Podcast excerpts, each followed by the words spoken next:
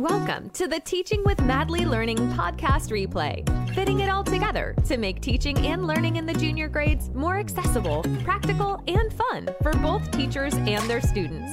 Here's your host, teacher by day, mom of three, and curriculum creator of all the things from madlylearning.com, Patty Firth. So, you want to do math centers, but you're not exactly sure where to start. You're worried that your kids aren't going to work independently, or you're questioning how to plan and prep math centers when you're already struggling to get your lessons and activities planned for your students each and every day. So, in today's episode, I want to talk all about the four separate math centers that you can use in your classroom. My name is Patty, and I have a new episode of Teaching with Madly Learning that drops every single week. It is our hope and our mission to help teachers in the junior grades, grades three, four, five, and six, to make teaching and learning much easier and fun for both you, the teacher, and your students. So I want to dig into exactly what is Math Centers. So many of you have grabbed the bulletin board you see on the wall behind me for free. And if you haven't, you can go to www.madlylearning.com forward slash math bulletin board to grab your free copy of the board. Now, this bulletin board is your math command center for everything math in your classroom. It's where the students' resources go for their math centers activities each week, where they will grab the papers or supplies that they may need, where they can access anchor charts and important information. You have a full bulletin board and command center for how to run centers in your classroom what exactly are you going to put on that bulletin board to fill it up? Well, there's four different components to my math centers M, A, T, and H. So there are four centers in my math centers activities, and it just so happens they work out to use the math acronym M, A, T, and H. Now, there are four different activities, possibly a fifth one that you can include in your math centers depending on your student needs and your own needs as a teacher. So I also wanted to look at the math achievement chart. So we use an achievement chart here in Ontario that covers the different domains of assessment. So we have knowledge and understanding, thinking, application, and communication. So I wanted to make sure that the activities inside the math centers hit on those concepts because we want students to be practicing those throughout the week. Now, these are something that I'm not necessarily going to be evaluating.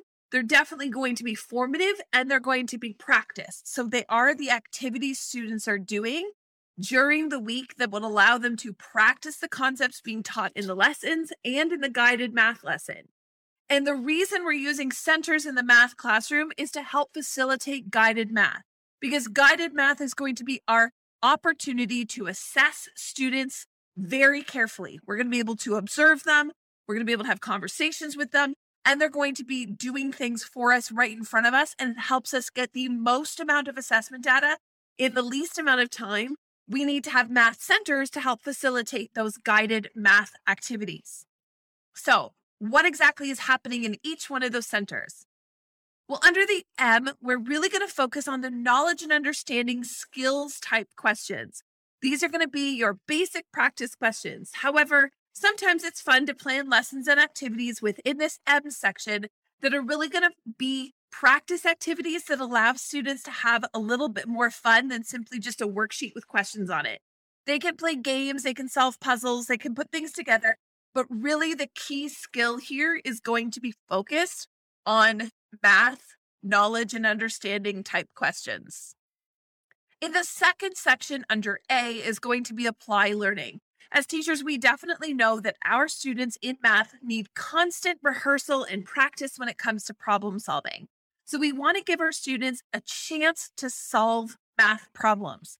We want to make sure that they can read these story problems, read and figure out what these problems are asking them to do, and solve math in the context of a story or in the context of a situation. For some of our students, having this story or context around our math really helps to make math more concrete for them. It allows them to tell the story or paint the picture that gets them to apply what they've learned, those skills and knowledge tasks and actually apply it in context so it makes it real for them. This is a great opportunity to use real world, real life experiences right in our math class for students to practice their concepts that they're learning each and every week. I'm going to skip T for a second. We're going to go straight to H. Math should be fun, and students should be working in math, not just on math. So, the H center for my math centers is hands on learning. And this hands on learning center is full of manipulatives and students really getting down and dirty in math, STEM activities, puzzles that they're solving, problems that they're building, games that they're playing where they really have to just have some fun and get their hands involved and build things and make things. This is a great opportunity in this math center to have math be something they do physically with their hands, with their body. They model it, they show it. And this is a great opportunity in this center for them to experience math in a different way that doesn't always involve, say, a pencil paper worksheet. Now, the last center is the T center. Now, this can be two things, and it really will depend on the amount of time and your students and your access to resources. T can stand for either technology time or it can stand for time with teacher. And I use these both depending on the groups of students as well as my access to tech resources. If I don't have a lot of tech resources, then having a tech time in math sometimes is more difficult. So I will often use it as time with teacher, and that's the station where my students are assigned to come see me for guided math. And in guided math, I will walk students through in a small group, having them demonstrate the math concepts that are the focus for the week and I will watch and observe and teach and see where they're struggling, what their thinking is looking like, and be able to make small tweaks and changes to how they're solving problems, come up with a different technique, and really individualize the math that they're doing and sort of really learn about who they are and how they solve problems in math class. The other day, we were teaching about converting fractions from improper to mixed fractions. Some students had no problem with this. They could understand the steps that were involved. If it was listed on an anchor chart, they knew exactly what steps they needed to do.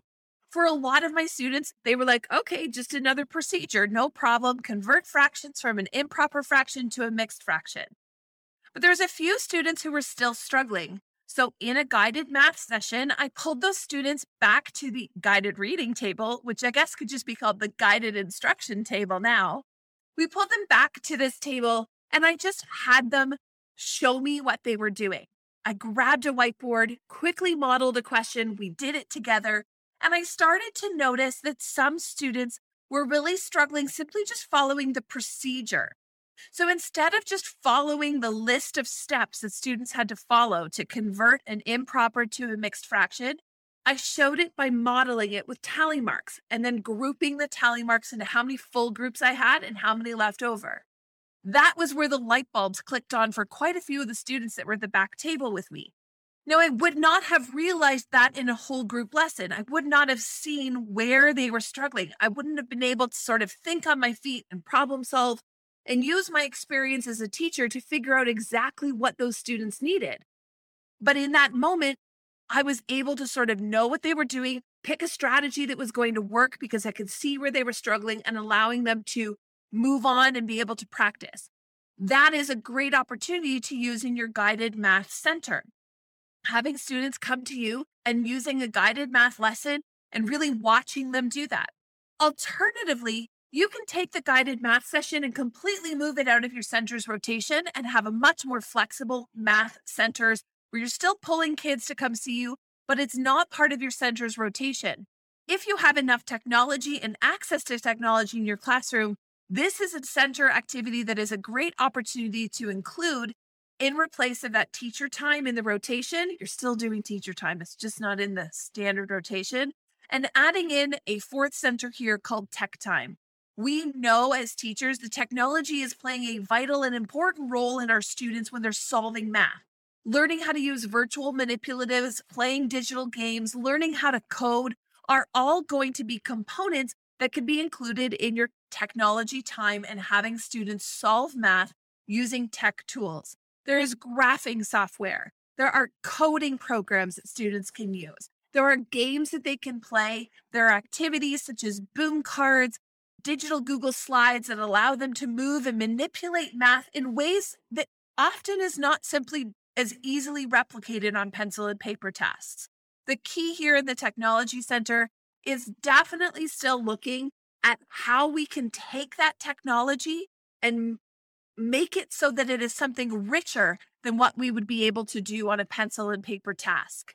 And this is why having these four centers in your classroom while you're running math are going to be transformative for your students. It gives them something to practice. It gives you lots of opportunities to look at what they're doing, how they're solving questions, and allowing you to gather a lot of formative assessment data as they're working so that you know exactly where you need to go next.